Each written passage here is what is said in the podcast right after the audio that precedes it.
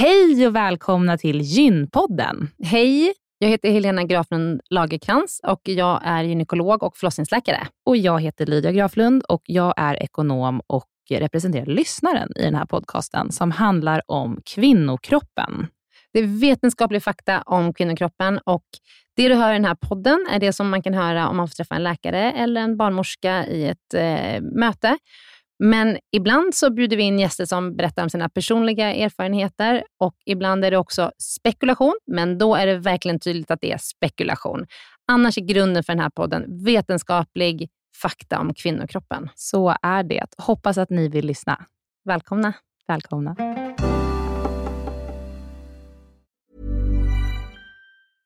Ryan Reynolds here from Mint Mobile. With the price of just about everything going up during inflation, we thought we'd bring our prices down. So to help us, we brought in a reverse auctioneer, which is apparently a thing. Mint Mobile unlimited premium wireless. Ready to get 30, 30, bit to get 30, bit to get 20, 20, 20, bit to get 20, 20, bit to get 15, 15, 15, 15 just 15 bucks a month. So, Give it a try at mintmobile.com slash switch. $45 upfront for three months plus taxes and fees. Promo rate for new customers for limited time. Unlimited more than 40 gigabytes per month. Slows. Full terms at mintmobile.com. Välkomna till Gynpodden. Hej, välkomna. Helena, idag ska vi prata om ett ämne som jag eh, har väldigt lite kunskap kring, men som jag märker händer kompisar då och då. Men du Lydia, det brukar vara just ute hos ST, där du är nu, där man brukar Där man läsa tar om upp cystor.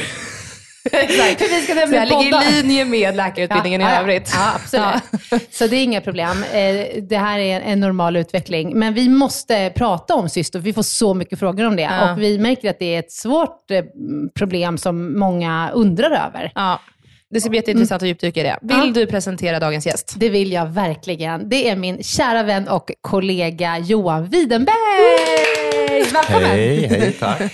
Johan, du jobbar ju på Danderyds sjukhus och vi har jobbat tillsammans i tio år. Och, sånt där. och du har ju de senaste åren utbildat dig och inriktat dig mot eh, gynekologiska ultraljud.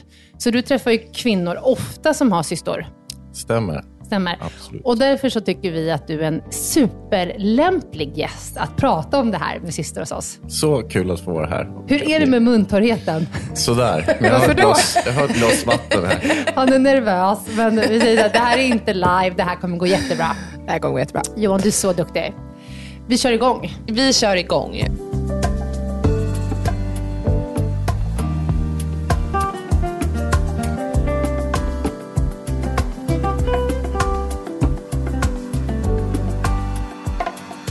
Kan vi, kan vi börja med, vad är cystor för någonting?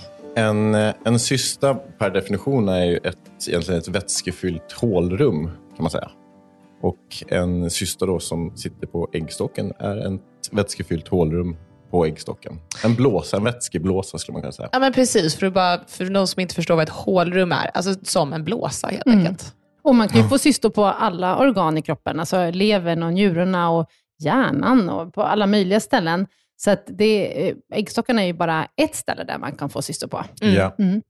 Men det är de cystorna vi ska prata om här idag, de som sitter på äggstockarna. Eller? Yes, det är det. Och, och varför uppkommer de? Vad, vad, är det som, vad är de gjorda av? Liksom? Det finns eh, olika typer av cystor. Eh, det finns egentligen två stora grupper av eh, cystor. Och då kallas det för en grupp för funktionella cystor och den andra då icke-funktionella. Eh, funktionella cystor är absolut vanligast.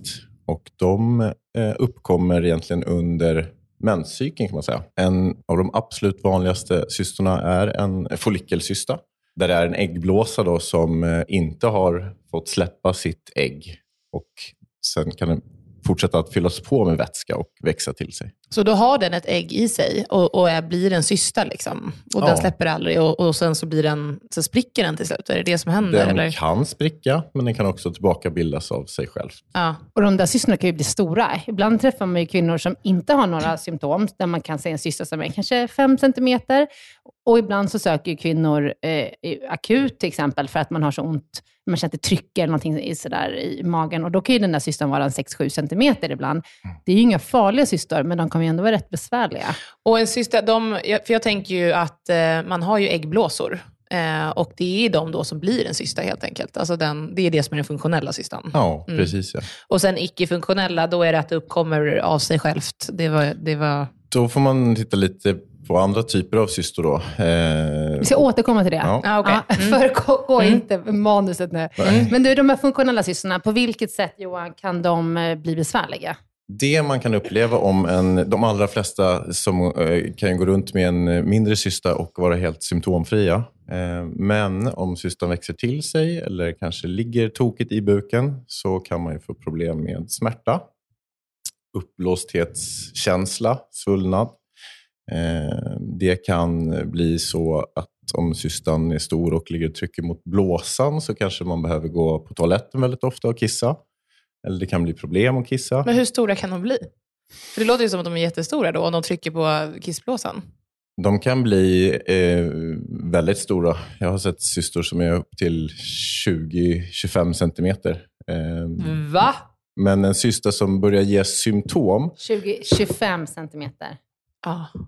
Jag tänkte på millimeter. Ja, jag började rita upp för mig själv. måttade 20-25 Men millimeter. gud, men det är ju för att det är så stort. Jag fattar inte hur...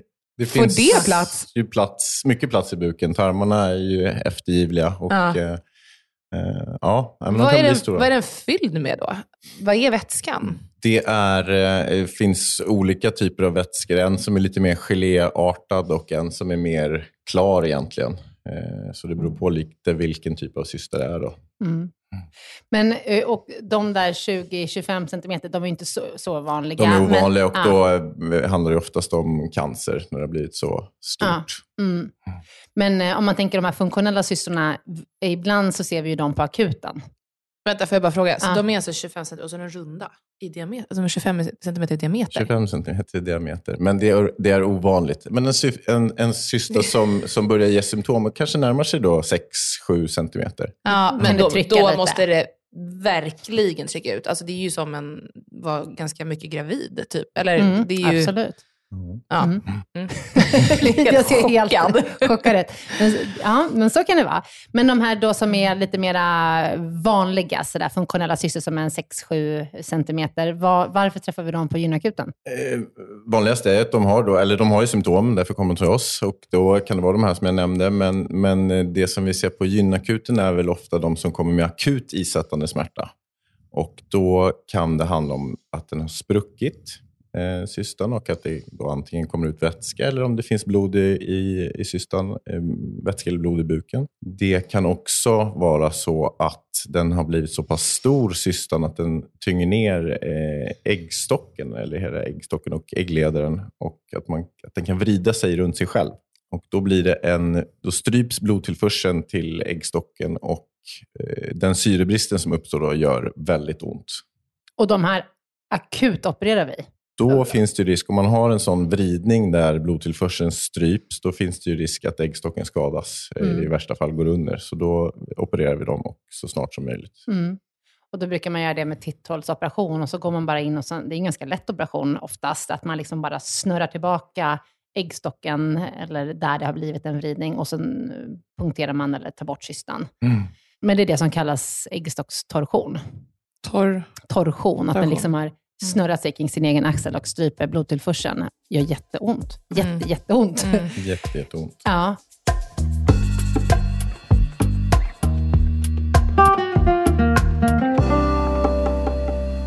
Men de här eh, eh, alltså att en cysta spricker, de är ju vanliga. De är Eh, jättevanliga. Ja. Och ibland är ju, är ju det jätte... Också, alltså det är inte ovanligt att de kommer in med ambulans, de tjejerna. Nej. Har jätteont också. Mm. Men på vilket sätt skiljer det sig från en sån här torsionssmärta? En, eh, en eh, ruptur, en smärta från en ruptur, är ju oftast då, eh, uppstår sekundsnabbt. Man känner Alltså att den vrider sig. Nej, nu pratar vi om ruptur, att de spricker. Spricker. Ja. Det var spricka. Mm. Ehm, uppstår väldigt, väldigt snabbt, kanske i samband med samlag eller fysisk aktivitet av annan sort. Och sen så kan det vara en intensiv smärta under en period som sedan successivt klingar av och Mm. blir, övergår till en mer molande verk då, kanske för att vara skarp och intensiv. Och den där, den där verken kan ju sitta i flera dagar, för det kan ju också vara att det kommer ut vätska ur den där cystan som lägger sig liksom i buken och irriterar lite. Så det kan kännas som en liksom inflammatorisk smärta. Så Alvedon och Ipren i ett par dagar är ju att rekommendera. Men cystruptur kan vara otroligt obehagligt, men det är ju helt ofarligt. Men jätteont. Mm. Och smärtan kommer snabbt, intensivt, klingar av och man behöver ingen egentligen behandling annat än receptfria smärtläkemedel. Och det här ser ni på ultraljud då? Det, det ser vi när vi undersöker patienten eh, oftast tecken till det i alla fall. Man kan se en sammanfallande cysta eller man kan se fri vätska i buken. Och Sen så får man gå lite på anamnesen vad patienten berättar. Hur, hur uppstod smärtan hur har den känts? Och, och ibland så får man de här funktionella cysterna och de bara tillbakabildas. Så behöver man inte göra något mer med det heller. Det är ju det allra vanligaste förstås och de, de ser vi aldrig. Nej. Det finns ju en annan funktionell cysta då som kan ge lite mer besvär. Eh, och Det är det vi kallar för gulkroppscysta. Som eh, eh, uppstår när ett, en äggblåsa faktiskt har fått släppa sitt ägg. Så bildas det en gulekropp som eh, har till uppgift att ehm, eh, förse den eh, nya eventuella graviditeten med hormon initialt, första sju veckorna. Men den kan också, den har en eh, rikligare kärlförsörjning än än, eh, än andra typer av cystor och kan ge blödning. Blödning i själva cystan eller om den spricker, blödning ut i buken. Eh, Så de träffar vi också. Mm. Och Det eh, är ju också en svår smärta då, på grund av rupturen. Men, och sen kan det bli lite mer inflammation då, på grund av att det är blod som kommer ut i buken. Mm. Och Sen finns det enstaka fall där man, eh, inte, där man faktiskt kan se att patienten blir påverkad för att det kan blöda väldigt mycket från de här cysterna. Mm. Eh, En fråga bara på den, den som blir, den, sys, eller den äggblåsan då, som har släppt ett ägg, och som, då är det samma som blir den här gulkroppen. Just det. Eh, hur känner den att det ska bli en gulkropp? Det här kanske är ett annat ämne.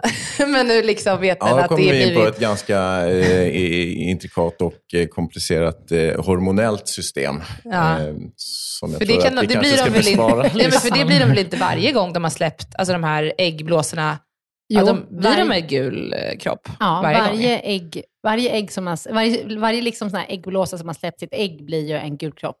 Okej, men den fejdar Och ut om och- det inte blir en ja, graviditet? Exakt. Och, Okej. när den, och den, äh, nu tar vi det här kort bara, Ja, eftersom framgår ja, men intressant den producerar om ju just gulkroppshormon. Gulkroppshormonet som Johan sa ska ju underhålla graviditeten i Mm, början. mm. Och eh, när det inte blir någon graviditet, då dör den där gulkroppen och då sjunker gulkroppshormonet, det heter Mm. progesteron, och det är det som är signalen att mensen ska komma. Mhm. Så när, när det blir en graviditet, då dör inte den där gulkroppscystan av efter två veckor. Och det är därför man inte får någon mens när man blir gravid. Mm. Ja, För ja. att gulkroppen liksom fortsätter att producera gulkroppshormon. Och när den mensen kommer, då försvinner den cystan. Mm. Eh, och, och när man får ehm, när man får problem med cystor, då är det att den inte fejdar. Just det, för, kanske Ja. då för att det blivit en blödning i den Ja. till exempel och Mm. den Ja. växer på sig. Mm. Mm. Intressant. Get up to 30% off wedding jewelry at BlueNile.com and remember the joy of your wedding day forever. Blue Nile offers everything from diamond and lab grown diamond wedding bands to classic pearls, earrings you can design yourself, even gorgeous sapphire pieces for your something blue. Whatever you choose, Blue Nile's pieces are all graded for excellence for a lasting memento as brilliant as the love that inspired it. Right now, get up to 30% off at BlueNile.com. BlueNile.com. There's never been a faster or easier way to start your weight loss journey than with PlushCare. PlushCare accepts most insurance plans and gives you online access to board-certified physicians who can prescribe FDA-approved weight loss medications like Wigovi and Zepbound for those who qualify. Take charge of your health and speak with a board-certified physician about a weight loss plan that's right for you. Get started today at plushcare.com slash weight loss. That's plushcare.com slash weight loss. plushcare.com slash weight loss.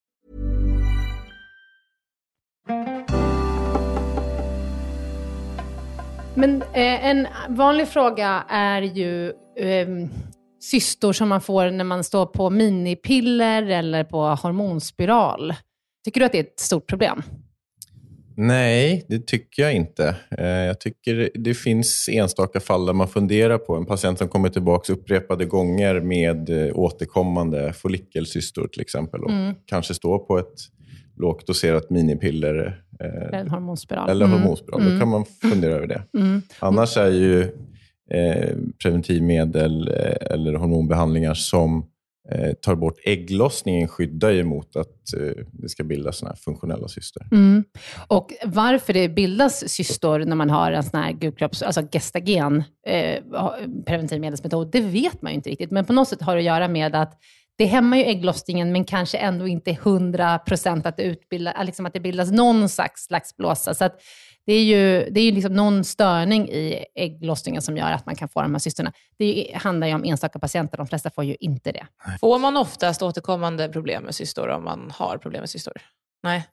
Nej, det skulle jag inte säga. Det finns väl igen då enstaka personer eller patienter som får återkommande besvär med cystor, men det är inte det vanliga. Mm. Men du, ska vi komma in på de eh, icke-funktionella cystorna då, som eh, också kan orsaka ganska mycket besvär. Mm. Eh, vad är till exempel en chokladcysta?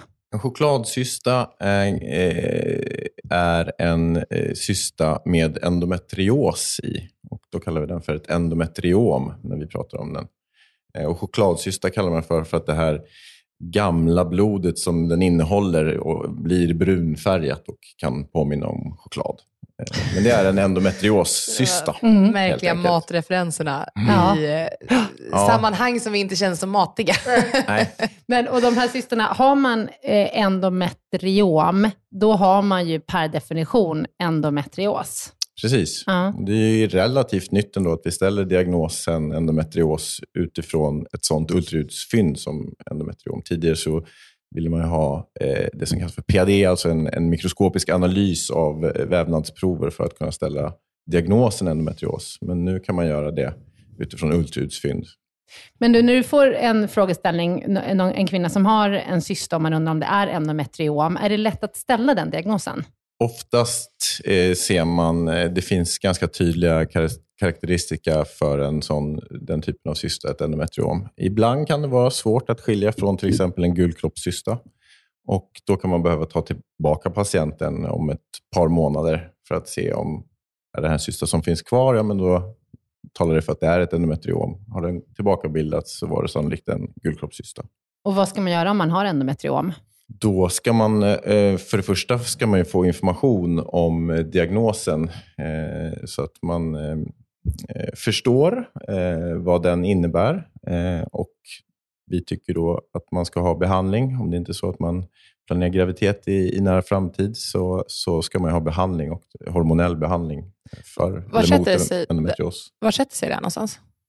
Sätter sig också på äggstocken. Mm. Eh, och den, eh, den teorin som man eh, har för att förklara det är att den vanligaste teorin är att det faktiskt smiter ut celler då från slemhinnan i livmodern genom äggledarna vid menstruation och fastnar ju på olika ställen. Kan fastna på olika ställen i buken, tarm, bukvägg, men kan också fastna på äggstocken.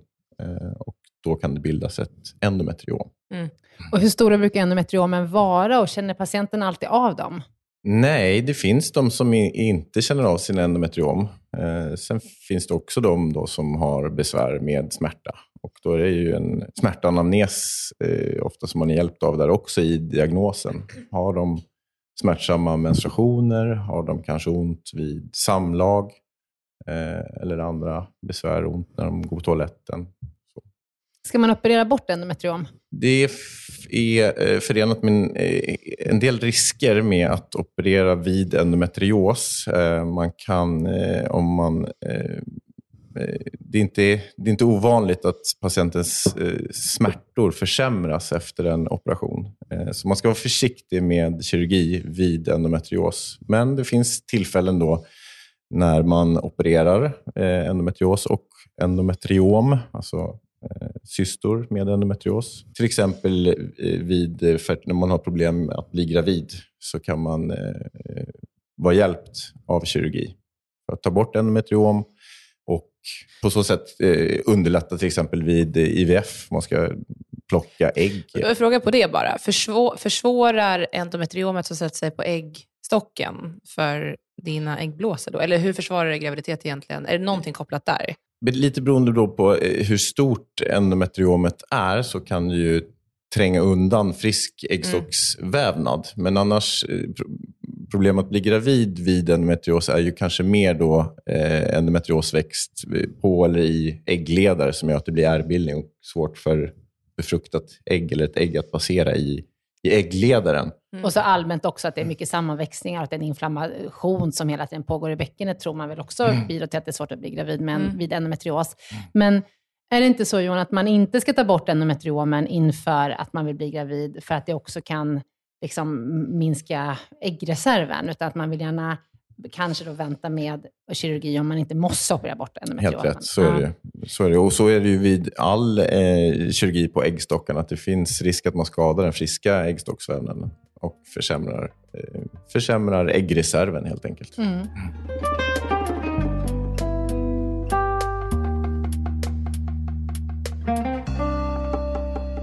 Dermoid, vad är det? Dermoid eh, eh, kallas ibland också för tvillingcysta. Och det är en typ av cysta som du inte är eh, funktionell.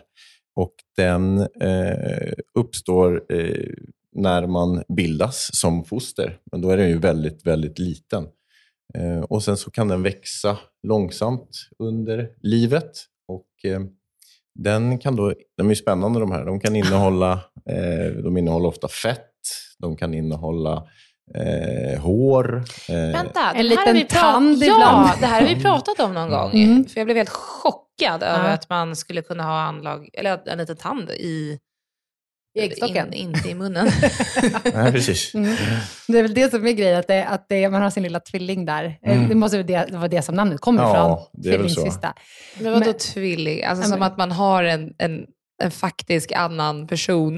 Jag vet inte, men det Liksom. så Inte ett foster, Nej. men, men, men vid, vid eh, befruktningen så har det skett, inte en riktig befruktning, men det har skett någonting i en annan eh, eh, äggcell där det då börjar bildas de här anlagen Ja, det för är så. olika Så att eh, om, vävnader. eh, Men Om det är inte du hade ätit upp Sofia i magen, då hade du kanske haft hennes tand på äggstocken, eller? Alltså din tvillingsyster. Alltså det, det är ju inte så att, den här, att de som har en tvillingsyster har ju inte käkat upp sin tvilling, utan det är bara att de råkar ha lite anlag av vissa eh, celler i sin äggstock. Det. Ja. Men det som, är, det som är ändå är lite spännande, det här tycker jag alltid är lite roligt om man står på operation och har eh, läkarkandidaten med sig. Man liksom, när man öppnar de där cystorna, de är ju lite, det är lite spännande. Vad, Vad det kommer vara, för man Ja. vet inte det. Eller? Nej. Nej. Ja, Gud, just den här långa hårstrån är lite Äckligt. spännande. Alltså, Men- det känns ja. så obehagligt. Men- det dyker upp en tand. Just en tand Ja. tycker jag Jag har känns... faktiskt aldrig sett en tand. Har du gjort det? Nej, inte, inte som uppenbart ser ut som en tand. Nej. Men det är, En flisa En liten kanske. flisa kanske. Ja. Och lite brosk kan det vara. Och nervceller. Men du, ska man operera bort dermoider? Om de ger symptom så eh, brukar vi operera bort dem. Eh, förutsatt då att det inte är... Eh, man får väga eh, riskerna igen där då med att skada äggstocken, som i, med, till exempel, eller en kvinna som vill bli gravid. Då. Eh, men, men blir de tillräckligt stora, då pratar vi igen upp mot 5, 6, 7 centimeter. Då eh, kan vi operera bort dem. Och de kan bli, dermoiderna kan ju växa ganska fort under en ganska kort tid också ibland. Att de liksom, patienten känner inga symptom och sen på tre, fyra månader så har de börjat känna och sen kan man ha en ganska stor dermoid, eller hur? Det vanliga är ju att de växer långsamt. Eh, sen är det svårt att fånga den här tillväxten. Mm. men, men att de söker då plötsligt för symptom, så kan det bli. Mm. Och då är, kan det ju vara det som vi pratade om tidigare, att den har blivit så pass stor så att den, börjar, eh, den kan vrida sig Mm. och ge en sån typ av smärta. Mm. Så torsion. Så att de opererar vi ju ganska ofta. De opererar vi. Mm. De är, det, är, de, är- det är jätteovanligt att de spricker Mm. eh, som en funktionell cysta. Men är de alltid godartade dermoider? Det finns en väldigt liten andel av dem som kan bli maligna. Mm. Eh, omogna, omogna dermoider eller teratom, tvillingcystor, har en liten malignitetspotential. Men det är väldigt, väldigt ovanligt. Mm. Är cystor överlag alltid godartade? Eller kan man utveckla cancer i en cysta? Cancer kan man utveckla i en cysta, absolut. Fast inte från de här... Det, Eller, man ska, alltså, mm. en, en cysta kan vara cancer. Ja, en funktionell cysta blir inte cancer. Nej. Men, men, Nej. men det, För det gäller ju att skilja på liksom ursprunget från cysta. Det är inte Ja. så att, som Johan säger, en funktionell cysta helt plötsligt blir cancer. Däremot så kan en cysta vara cancer, men då är det det från början. Ja. Förutom Rätt. då kanske vid enstaka, enstaka, enstaka tillfällen att dermoider är maligna. Och då menar du att de malignifieras under tid? För det här har jag aldrig varit med om. Nej, eh, jag har inte heller stött på det. Nej. Det är så pass ovanligt. Ja. Hur, hur många cystor har du opererat bort? Oj, det har jag faktiskt ingen aning om. Men eh, så många? Ja, eller så många är det väl inte. Jag är inte eftersom jag har så mycket ultraljud nu så är jag inte så Mm. mycket på, på operation. Men ja, jag vet. Hundra Men, kanske? Ja, men det är ju en av de vanligaste operationerna Mm. på, nu, på god, när man gör godartad, godartad eh, gynkirurgi så är det ju liksom ganska ofta cystor som vi opererar. Mm. Men du, ska vi gå in på det här med cystor som faktiskt är cancer? Hur skiljer de sig från godartade cystor? Det som är lite läskigt med äggstockscancer, eh, det är den, eh, den, vad ska jag säga, allvarligaste, eller den med högst dödlighet av de eh, gynekologiska cancerna. Och det är ju för att det finns så mycket plats i buken så att de kan växa där utan att behöva ge så mycket symptom. Men när vi tittar på dem med ultraljud så skiljer de sig ju eh, mot en funktionell cysta eller en ofarlig cysta med vissa igen då, karaktäristika. Ehm, Så du ser på den att den har utseende som vid en elakartad cysta. Ja. Och då går man vidare med vidare utredning. ja, Mm. precis. Hur ser man det? Det kan eh, vara att det finns eh, solida partier, att det inte bara vätska. Mm. Eh, det kan eh, vara att... eh, Är det en cancercell då? Eller en, en liksom klu- eller, det- ja. Det kan det vara. Och, och det eh, eh, kan vara att det finns flera hålrum. Eh, storleken igen är avgörande. Och Sen så tittar man eh, på utanför, utanför äggstocken också. Finns det vätska i buken till exempel? Mm. Och, eh, Blodflöde har vi börjat titta på också. Eh, men det måste man inte alltid se. nej. och sen så är det ju så att ibland opererar vi ju bort cystor som vi inte vet för att ta reda på det i mikroskop. Alltså att man tittar på en cysta så vet man inte om den är godartad, godartad eller elakartad. För att ibland kan ju cystor se ut lite hur som helst. Och då Mm. måste man operera bort dem för att se eh, vad, det- vad, det- vad, hur de ser, liksom vad det är för någonting. Nej, så diagnosen ställer vi ju inte med ultraljud, Nej. som ett endometriom till exempel, eller en gulkroppscysta, utan då krävs det att man tar bort den och tittar på den i mikroskop. Ja. Så, att Så det, vi gör så, en riskbedömning. ja, men Eh, exakt. Ultraljudet tillsammans ibland med eh, blodprov. Eh, och sen så gör man ytterligare utredning med skiktröntgen. Och sen så, så samlar man ihop allt det man har och gör en, en riskbedömning och bestämmer sig för om man ska ta bort det här eller inte. Mm. Och, Och- var det ska, på vilken klinik det ska tas bort. För Mm. de här är, eh, det finns cancercentrum över Sverige i regionerna. Och eh, äggstockscancer är ju ofta någonting som drabbar äldre kvinnor. Eh, medan de här funktionella cystorna som också kan bli stora ibland här, är ju yngre kvinnor. Så det är ju liksom olika typer av patienter också som man såklart tittar på. Men är vi osäkra så tar man ju alltid det säkra för det osäkra och opererar bort cystorn och tittar på den. Mm. Det finns det som heter borderline. Vad är det för något? Borderline är en eh, cysta som inte riktigt är cancer, då, men som har potential att eh, kunna bli cancer. De har ju också ett utseende som liknar cancer när vi tittar på dem med ultraljud. Mm. Eh, så de vill vi också hitta och Mm. operera bort.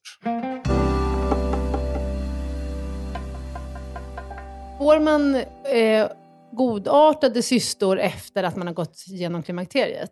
Eller liksom ska man alltid tänka att de är elakartade då?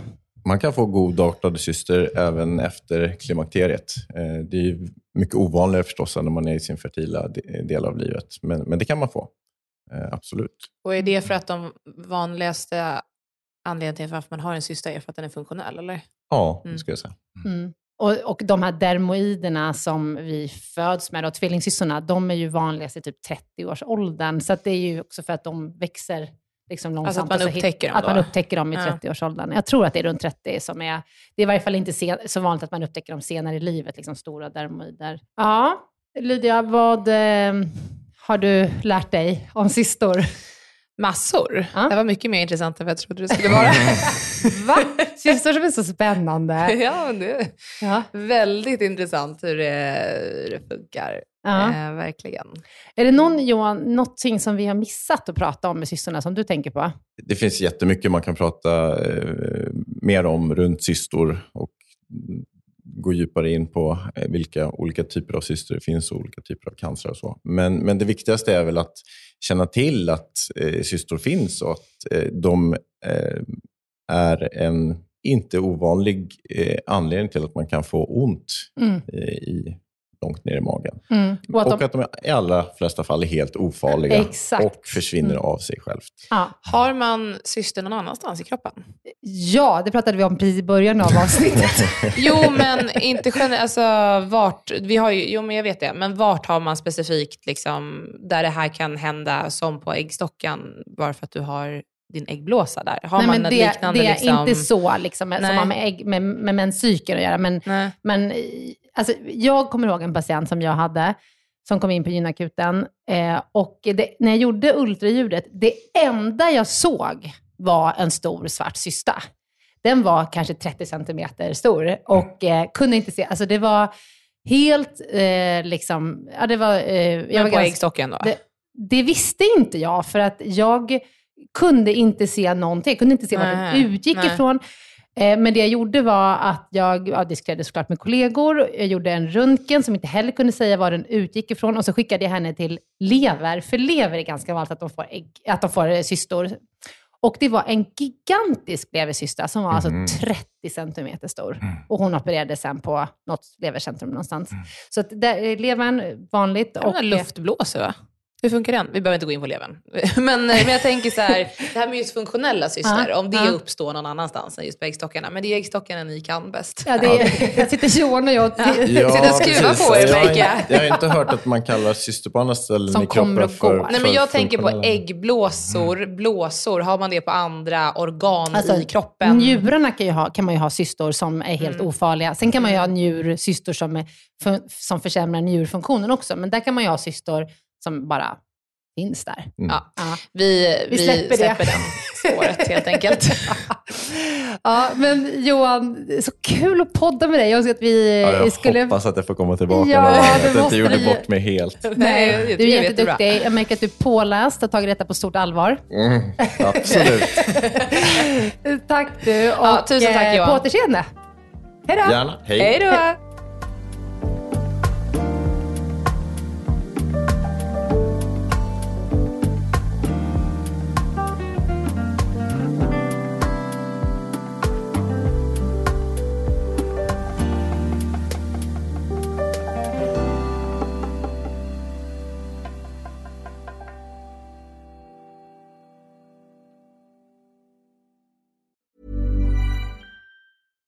Ever catch yourself eating the same flavorless dinner three days in a row?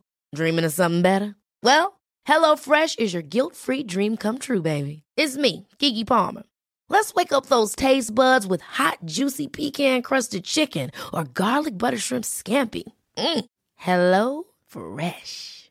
Stop dreaming of all the delicious possibilities and dig in at HelloFresh.com. Let's get this dinner party started.